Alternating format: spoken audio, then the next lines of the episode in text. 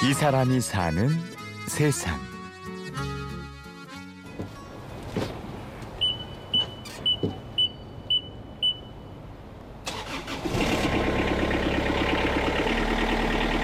저기요, 지금 뭐 하세요? 지금 잔디 깎는 중입니다. 오늘 하루 경기가 없는 축구장. 그 한가운데서 줄을 맞춰가며 잔디를 깎는 사나이가 있습니다. 바로 오늘의 주인공 박원규 씨. 그래야 일직선으로 이쁘게 잘 나오거든요. 그렇지 않으면 삐뚤삐뚤하게 보일 수 있어서 저희는 줄을 띄우고 잔디를 깎습니다. 서울 월드컵 경기장의 길이는 117, 폭은 78m, 총 9,126제곱미터. 빠르면 1시간 반, 그렇지 않으면 2시간 이내면 다 깎, 깎습니다. 예전엔 3시간 할 일을 요즘은 기계가 좋아져서 1시간 반 안에 끝난다는 박원규 씨. 어느 정도 할 일을 마친 박원규 씨가 잔디 깎는 기계에서 드디어 내려옵니다. 음, 월드컵 경기장 잔디 관리자, 서울 월드컵 경기장 시설팀 박원규입니다. 어, 잔디하고 인연을 맺고 제가 직업으로 일을 한 건 91년도 제대하고부터 이제 잔디 일을 시작했고요. 월드컵 경기장에서 근무를 했던 거는 어, 2001년도에 월드컵 경기장 그 건축하고 공사할 때부터 그때부터 일을 하고 지금까지 계속 잔디 관리를 하고 있습니다.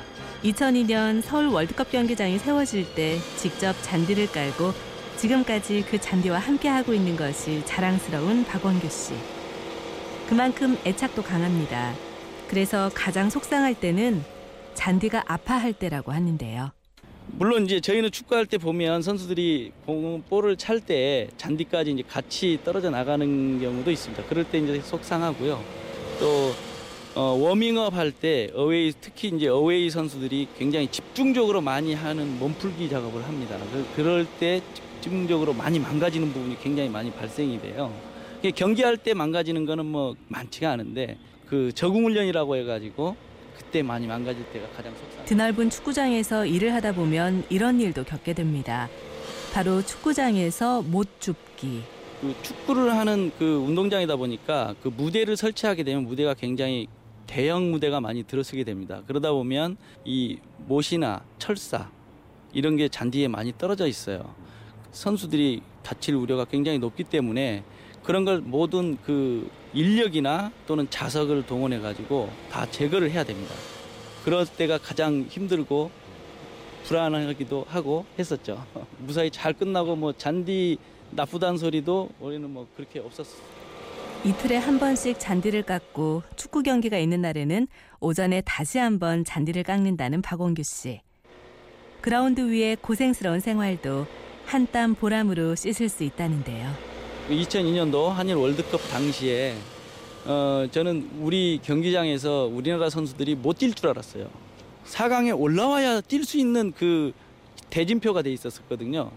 근데 4강까지 올라왔잖아요. 독일하고 4강전을 우리 경기장에서 한 거예요. 그때가 가장 행복하고 가장 보람이 있었었죠. 제가 관리하고 제가 공사부터 관리까지 했던 이 운동장에서 전 세계가 어, 보고 있는 경기를 했다라는 게 굉장히 보람나고 굉장히 좋아. 그렇다면 최고의 잔디 전문가가 축구 선수들을 위해 만들어 놓은 경기장의 잔디는 어떤 잔디일까요? 어 그런 잔디는 일단 잔디를 딱 봤을 때 빈틈이 안 보여야 되겠죠. 그게 이제 잔디 밀도라고 하는데 잔디 밀도는 그만큼 잔디 잎이 굉장히 그 많이 있어야만이 선수들이 다치지 않고 또 슬라이딩을 해도 그 화상이나 이 그 발목을 삔다든지 그런 어, 부상이 없죠. 여기까지만 얘기를 하다가 다시 잔디를 깎기 위해서 시동을 돌리는 못 말리는 박원규 씨. 그리고 이 광경을 물끄러미 바라만 보고 있는 후배 배민수 씨는 이런 말을 하더군요. 너무 일을 열심히 하시니까 밑에서는 또 조금은 좀 쉬어가면서 하시는 게 낫지 않나 그런 부분이 좀 있죠.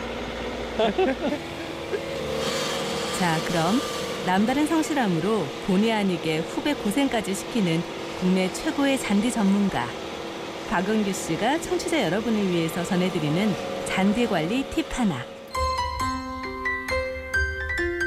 어 일단 잔디 지금 월드컵 경기장에 있는 잔디는 한정 잔디로서의 이 환경 조건이 굉장히 중요합니다. 그 중에서도 배수, 물이 잘 빠져요. 지금 여기에 심겨져 있는 바닥이 모래거든요.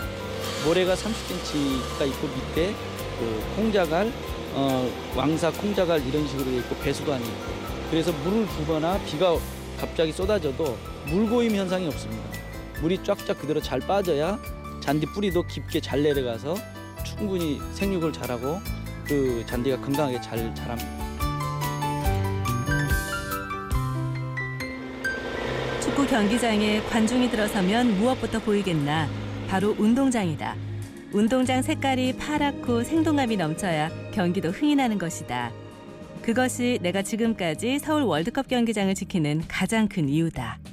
이렇게 말하는 이 사람 박원규 씨가 지나간 자리에는 어느덧 반듯한 초록 그림이 그려지고 있었습니다. 국내 최고 잔디 전문가 박원규가 사는 세상은 에, 푸른 잔디 위에 사는 세상, 예, 그게 제 세상입니다. 잔디야 고맙다. 내일 FA컵 결승이 서울 월드컵 경기장에서 열립니다. 많은 관심 부탁드리고요. 운동장의 잔디도 한번 눈여겨 봐주시면 어떨까요?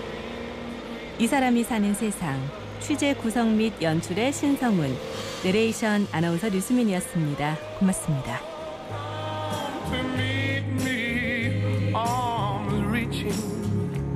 Smiling sweetly.